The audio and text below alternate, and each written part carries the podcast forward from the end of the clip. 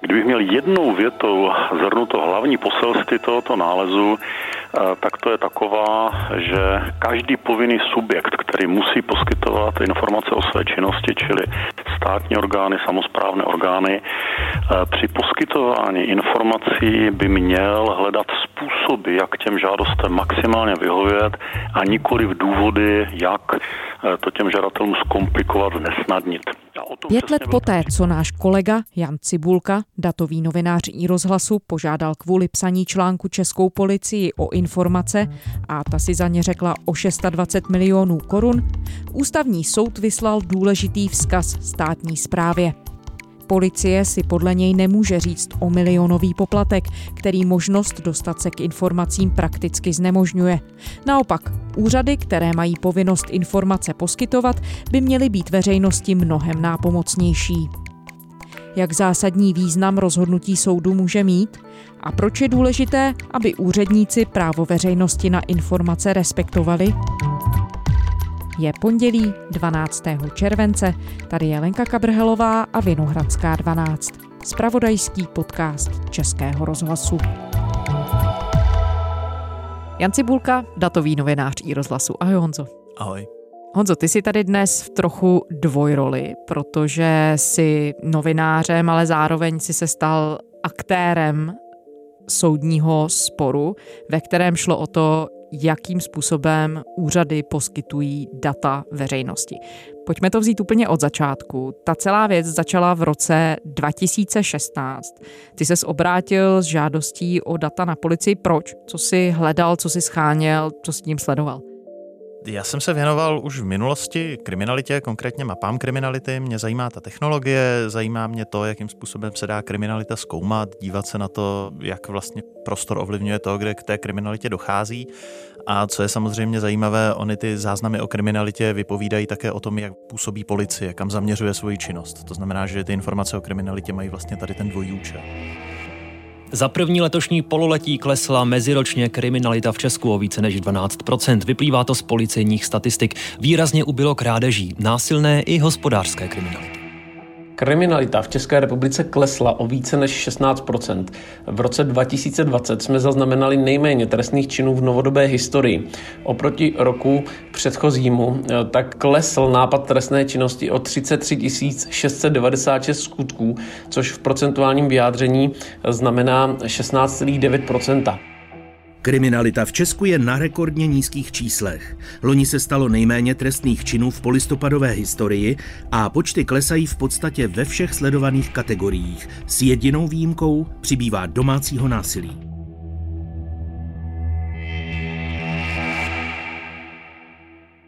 No a co se dělo? S jakou úvahou tedy si o ta data policii žádal, protože víme, že úřady často argumentují tím, že některá data jsou citlivá, že není možné je zveřejňovat vzhledem k ochraně soukromí. Tak s jakou argumentací ses na ten úřad ty obrecel? Já jsem žádal o nějaký balík těch kriminálních dát za posledních pět let, s tím, že já jsem věděl, že mi samozřejmě policie nebude moc poskytnout úplně všechno. Protože v Česku velmi dbáme a je to důležité na ochranu totožnosti obětí, ale třeba i pachatelů té kriminality. To znamená, že ne vždycky se všechny ty informace dají poskytnout. Já jsem i takhle podával tu žádost, já jsem řekl, že chci záznamy o všech trestných činech za posledních pět let v tom roce 2016. Chtěl jsem ke každému tomu trestnému činu nějaký výběr informací, to znamená, kdy se stal, kdy byl ohlášen, typem jaké osoby byl ohlášen, to znamená, jestli poškozeným nebo nějakým svědkem, zdali tam byla použitá zbraň, kde k tomu trestnému činu došlo, jaká tam byla škoda.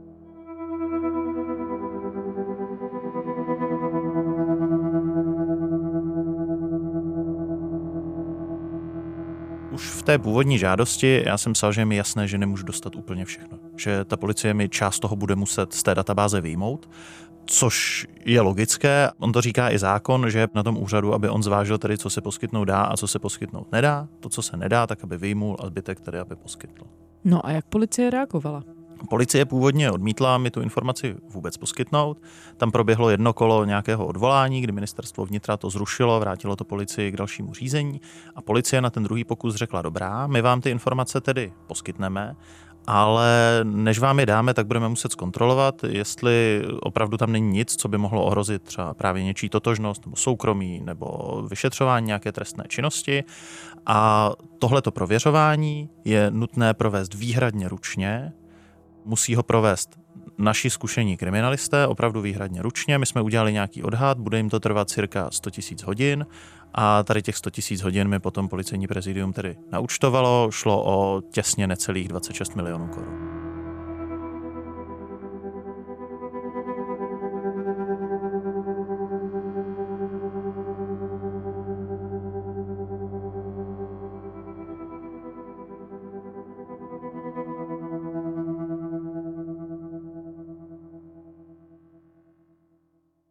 Já jsem od začátku čekal, že policie řekne dobrá, tak jsou tady nějaká pravidla, podle kterých my tedy stanovíme, co vám poskytnout nemůžeme a na ta pravidla napíšeme dotaz do databáze. Ano, tohle určitě nějaký čas bude trvat, ale budou to pravděpodobně jednotky dní jednoho nebo dvou zaměstnanců. My jsme ani v té době neměli problém tady ten přiměřeně vyčíslen čas jim uhradit. Nicméně situace, že každý ten záznam, každý ten řádek šlo o 1,5 milionu trestných činů za těch pět let, takže každý tady ten řádek by někdo měl kontrolovat ručně, to mi přišlo úplně šílené. Prostě takhle nefunguje ani samotná policie, když s těmi daty pracuje. Oni samozřejmě taky používají počítačové databáze. Jsme prostě v 21. století. Ta částka tehdy upoutala pozornost českých médií, podivovali se nad ní ale třeba i zahraniční deníky, protože v přepočtu by šlo o poplatek ve výši jednoho milionu euro. Die Presse. Journalist soll Polizei eine Million Euro für Auskunft zahlen. Das Polizeipräsidium in Prag schickte dem Rundfunkredakteur Jan Zibulka eine Aufschlüsselung der notwendigen Arbeitsstunden. Všechny trestné činy za pět let s místem, časem a použitou zbraní. To všechno chtěl po policii datový novinář Českého rozhlasu. Jde o více než 1,5 milionu případů. Policie vypočítala, že jeden zabere 4 minuty práce. Tiroler Tageszeitung. Tschechische Polizei will eine Million Euro für Auskunft. Der Volksfreund. Saftige Rechnung. Tschechischer Journalist soll eine Million Euro für Auskunft an Polizei zahlen. 25 milionů korun. Tolik naučtovala policie České republiky za poskytnutí databáze trestných činů datovému novináři Českého rozhlasu. Proč je taková databáze důležitá a jak policisté došli ke zmíněné horentní sumě?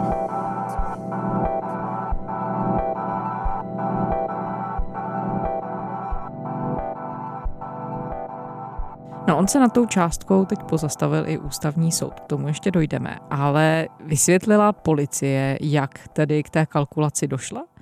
Podařilo se ti tam tehdy s někým mluvit?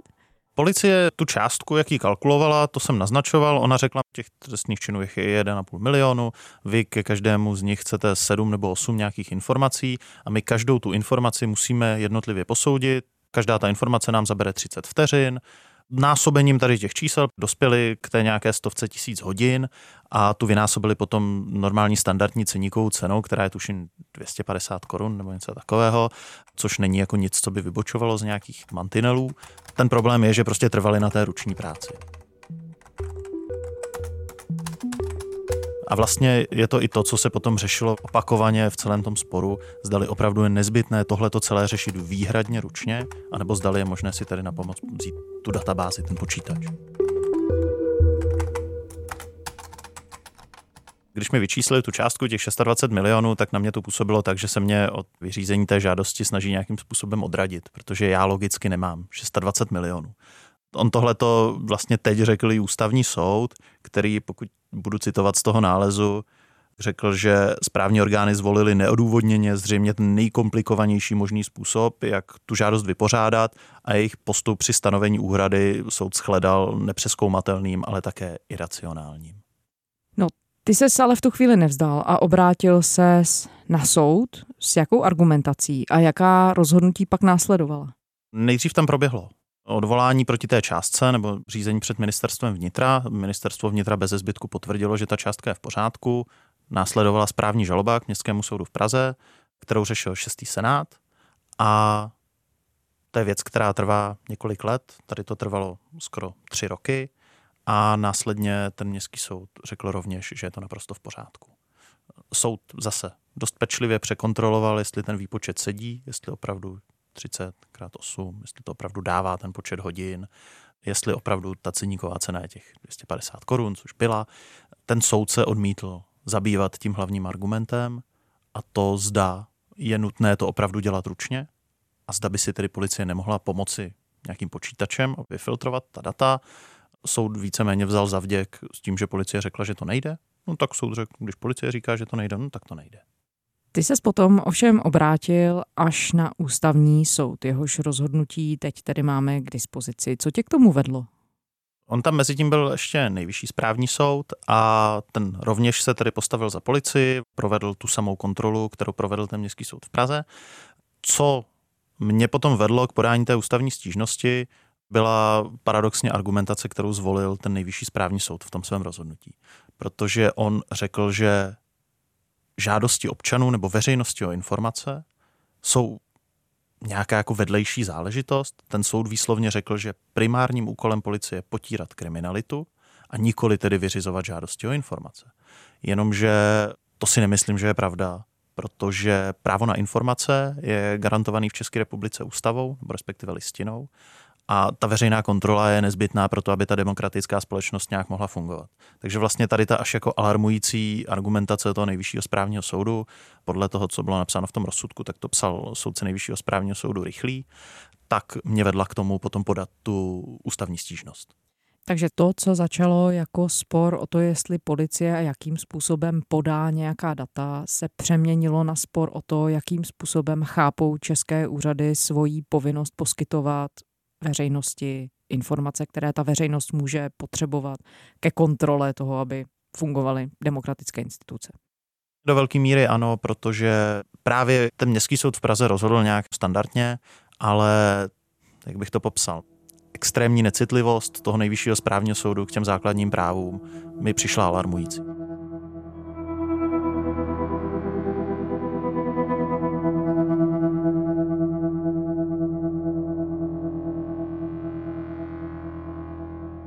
Ústavní soud tedy teď dal té tvé argumentaci za pravdu. Ve čtvrtek rozhodnul, že ten poplatek je extrémní a že prakticky tedy znemožňuje dostat se k informacím, o které si žádal.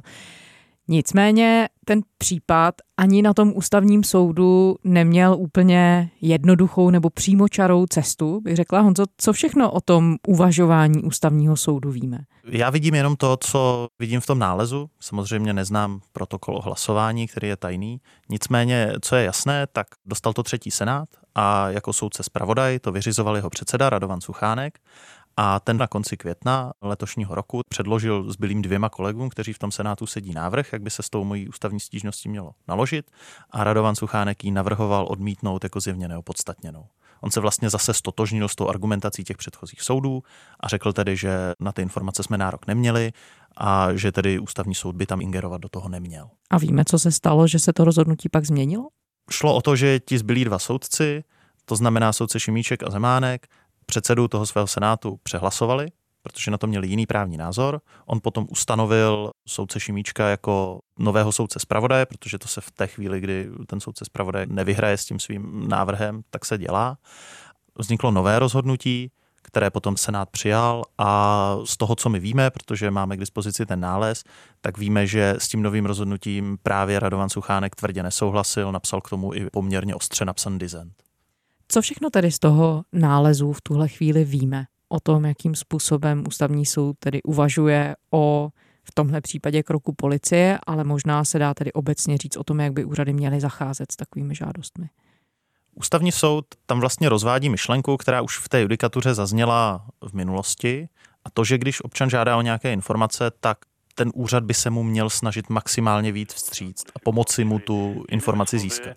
Každý správní orgán, každý státní orgán by měl se chovat vlídně, zdvořile, klientsky vůči podobným žadatelům a hmm. nikoliv a priorně vymýšlet překážky, jak takovým žádostem nevyhovět. To je hlavní sdělení dnešního nálezu. Že by neměl zneužívat té informační převahy, protože třeba tady v tom konkrétním případě policie má tu databázi, policie tu databázi dělá, její struktura není veřejná, to znamená, že ve chvíli, kdy já tam odsud chci nějaké informace, tak policie může, a tady v tom případě to dělala, využívat tu svou informační převahu, že já přesně nevím, co v té databázi je. To znamená, že může být problematické, jak já tu svoji žádost formuluju, protože nevím, jak přesně ji formulovat, aby vyhovovala té struktuře té policejní databáze. To je problém, který se objevuje spíš v poslední době. V minulosti lidi žádali typicky o jednodušší věci. Když chci znát třeba plat nějakého politika nebo jeho náměstka, tak je to prostě jedno číslo nebo dvě čísla, když jsou to i odměny a tam není moc co vymýšlet. Ale ve chvíli, kdy člověk žádá poměrně velké množství informací z nějaké databáze, tak to, jakým způsobem se ten dotaz položí, je do zásadní, jestli to povede k cíli. A když člověk neví, jak ta databáze přesně vypadá, tak nemůže položit přesný dotaz. Ano, tak se v tom může ztratit a Tady řekl ústavní soud, že ale na tom správním orgánu, na tom státu, aby tomu občanovi vyšel vstříct a může se s ním klidně neformálně pobavit. Dobrá, vy jste nás požádal o nějaká tady ta data, my je třeba úplně nemáme, nebo bylo by nákladné vám je takhle poskytnout. Nicméně, tak nám řekněte, co se snažíte zjistit a my se vám pokusíme víc vstříc a ty informace třeba jako podíváme se, jestli bychom nemohli sáhnout do jiné databáze a podobně. To znamená, že ústavní soud hodně zdůraznil i to, že to fungování státu, že je to služba veřejnosti. To znamená, že vůči občanům by tedy ten stát i tady v tom případě případě měl postupovat nějakým otevřeným způsobem. Jakým způsobem na to reagovala policie, na ten verdikt? Policie ještě před jeho vynesením prostřednictvím tiskové mluvčí sdělila, že si za tím svým postupem stojí, že kdyby ta žádost přišla dnes, tak by reagovala úplně stejně. A po vynesení toho verdiktu policie akorát vzkázala, že se s ním nejdřív musí seznámit, což je logické, a vyjádřila jaksi zklamání nad tím, že všechny předchozí soudy dali policii za pravdu, což je pravda, a teď to ústavní soud změnil a vlastně otočil ten výklad. A znamená to, že ti budou muset na tu prvotní žádost ty informace poskytnout? Znamená to, že ta věc se teď vrací k Městskému soudu v Praze, který to musí rozhodnout znovu a je tedy jaksi vázán tím, co řekl ústavní soud. Nemůžu předvídat, jak ten soud rozhodne tady v tom konkrétním případě, nicméně obecně z nějakých statistik toho, jak se tady ty spory řeší, které jsme v minulosti zpracovávali, víme, že většinou ten soud to rozhodnutí zruší a vrátí to vlastně úplně na začátek, to znamená do fáze té prvotní žádosti policie a bude na policii, aby tu žádost vyřídila znovu od začátku i s přihlednutím k tomu, co řekl ten ústavní soud. Český rozhlas, ozvěny dne. Poslanecká sněmovna přijala zákon o svobodném přístupu k informacím. Jednání zákonodárců sleduje náš parlamentní zpravodaj Vladimír Hrubý. Zákon o svobodném přístupu k informacím sněmovna schválila sice už v únoru, ale Senát jí ho vrátil. Zároveň provedl některé změny v návrhu zákona. Podle duchovního otce předlohy senátora Michala Žantovského byla například odstraněna chyba, která se do zákona dostala při projednávání ve sněmovně. Jde o mechanismus odvolání k obecnímu zastupitelstvu, které by se tak muselo scházet kvůli každému odvolání do 15 dnů, což není reálné. Nejvýznamnější, byť nějak revoluční, změna je vypuštění ustanovení, podle kterého se proti poskytnutí informace mohl žadatel odvolat i tehdy, když nesouhlasil s rozsahem či způsobem jejich poskytnutí. Podle schváleného zákona bude mít každý občan právo, aby mu státní a územně správní orgány i některé další instituce poskytly informace, jimiž disponují. Zveřejnění informací nesmí být ale v konfliktu s předpisy o ochraně obchodního tajemství, osobních údajů a utajovaných skutečností.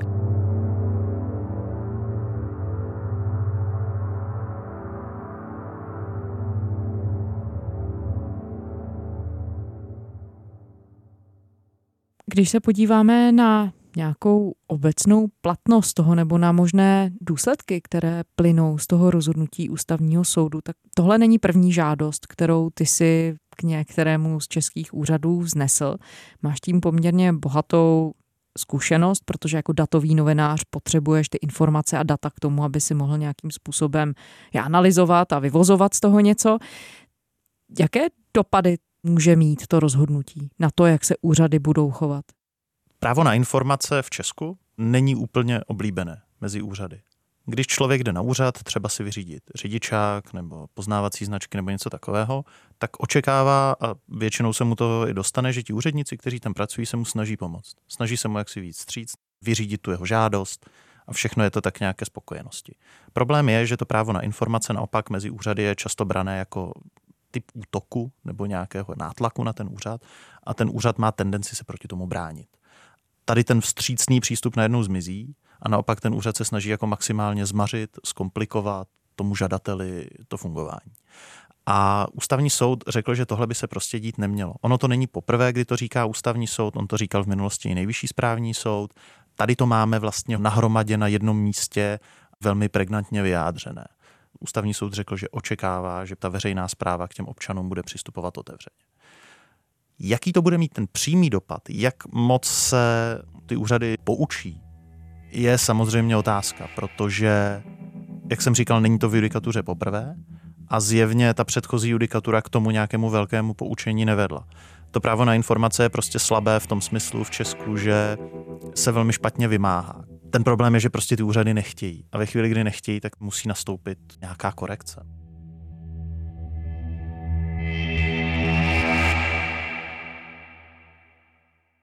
Je proto nějaké vysvětlení, když si ty za celou svoji novinářskou praxi žádal o informace několikrát, určitě si i s těmi úředníky mluvili, nějaký styčný moment v tom, proč je to z jejich pohledu tak obtížné nebo nepříznivá věc podávat informace veřejnosti?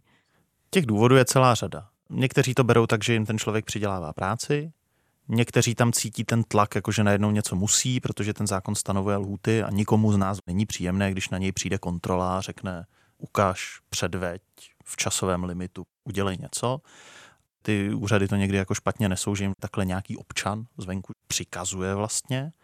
To může být jeden z těch důvodů. Pak se ty úřady často bojí, co když on tam najde něco, co nám se nebude líbit a nás to prostě poškodí, ať už oprávněně, to znamená, že ten občan tam zjistí opravdu nějaký problém, anebo neoprávně, že ten občan tu informaci špatně interpretuje, zkreslí a ten úřad ji pak bude muset vysvětlovat. Často je tam ten pocit, že je to jako přidělávání práce. No není z druhé strany tohle legitimní argument, co se týče úřadů, že za A na to nemají třeba personální kapacitu a za B, že z jejich taktických důvodů nemusí být nejšťastnější všechny informace dávat ven a třeba veřejnost to nechce pochopit? Ten zákon o svobodném přístupu k informacím a další zákony tak obsahují celou řadu pojistek proti tady těm situacím. A je nástroj, pokud opravdu tady ta situace nastane, kdy ta informace nemá být veřejná, jak ji naprosto jako transparentně s logickým vysvětlením odmítnout. A děje se to dnes a denně, je to úplně normální. Problém je, že často úřad zjistí, že se nevejde tady do těch povolených výjimek a snaží se najít nějakou cestu extra pořád si myslím, že tady převládá taková jako myšlenka, že to poskytování informací, to skládání účtů z výkonu veřejné zprávy, a teď nemluvím adresně o policii, ale obecně, takže je vlastně něco navíc. On to naznačil i ten nejvyšší správní soud v tom zrušeném rozsudku, že je to něco extra, jako nějaká zbytečnost, kudrlinka, kterou si vlastně můžeme odpustit, protože ty úřady mají důležitější věci na práci v uvozovkách. Ale takhle to samozřejmě není. Kdyby to byla zbytečnost, tak to není v listině napsané jako základní právo, to právo na informace. Občan jednoduše musí vědět, jak ten stát funguje, aby se mohl rozhodovat. Mohl se rozhodovat ve volbách, mohl se rozhodovat, jestli je spokojen s tím, jak ten stát funguje, nebo jestli by chtěl něco změnit. A bez těch informací to prostě nejde. A dá se říct, že to rozhodnutí a ten případ, když se na něj teď zpětně díváš perspektivou toho, že začal před pěti lety, může v konečném efektu přispět k větší transparentnosti státní zprávy v Česku? Nebo je to příliš odvážné? Ono za těch pět let se stalo spoustu věcí. Tady je důležité zdůraznit, že tři dny potom, co my jsme podali na konci loňského roku tu ústavní stížnost, tak policie sama začala informace o kriminalitě zveřejňovat. Mají na to speciální webovou stránku kriminalita.policie.cz a ta stránka je vlastně velmi dobře udělaná. Zveřejňují tam velkou část těch informací, co já jsem žádal, dokonce často ve větším rozsahu. Takže něco se opravdu za tu dobu změnilo. Já bych chtěl věřit i tomu, že ten Damoklův meč v podobě té žaloby trošku policii postrčil tady tím směrem, ač to samozřejmě nebyl jediný důvod. Ona sama ví, že to potřebuje pro svoji činnost. Dostali na to nějaké peníze z evropských fondů. Policie vlastně na tom udělala kus práce a k tomu zlepšení došlo ještě předtím, než ten soud zasáhl. Ale já si myslím, že ty závěry, které ten ústavní soud vyslovil, tak jednak by mohli někdy v budoucnu dalším žadatelům nebo novinářům pomoct při získávání informací a i by to mohl být signál pro tu policii, že opravdu je jasné, že ne všechno může zveřejnit, ale že by se vždycky s těmi občany měla snažit dohodnout ve chvíli, kdy někdo něco žádá, že by je prostě neměla odbít třeba tím, že si od nich řekne jako desítky milionů korun.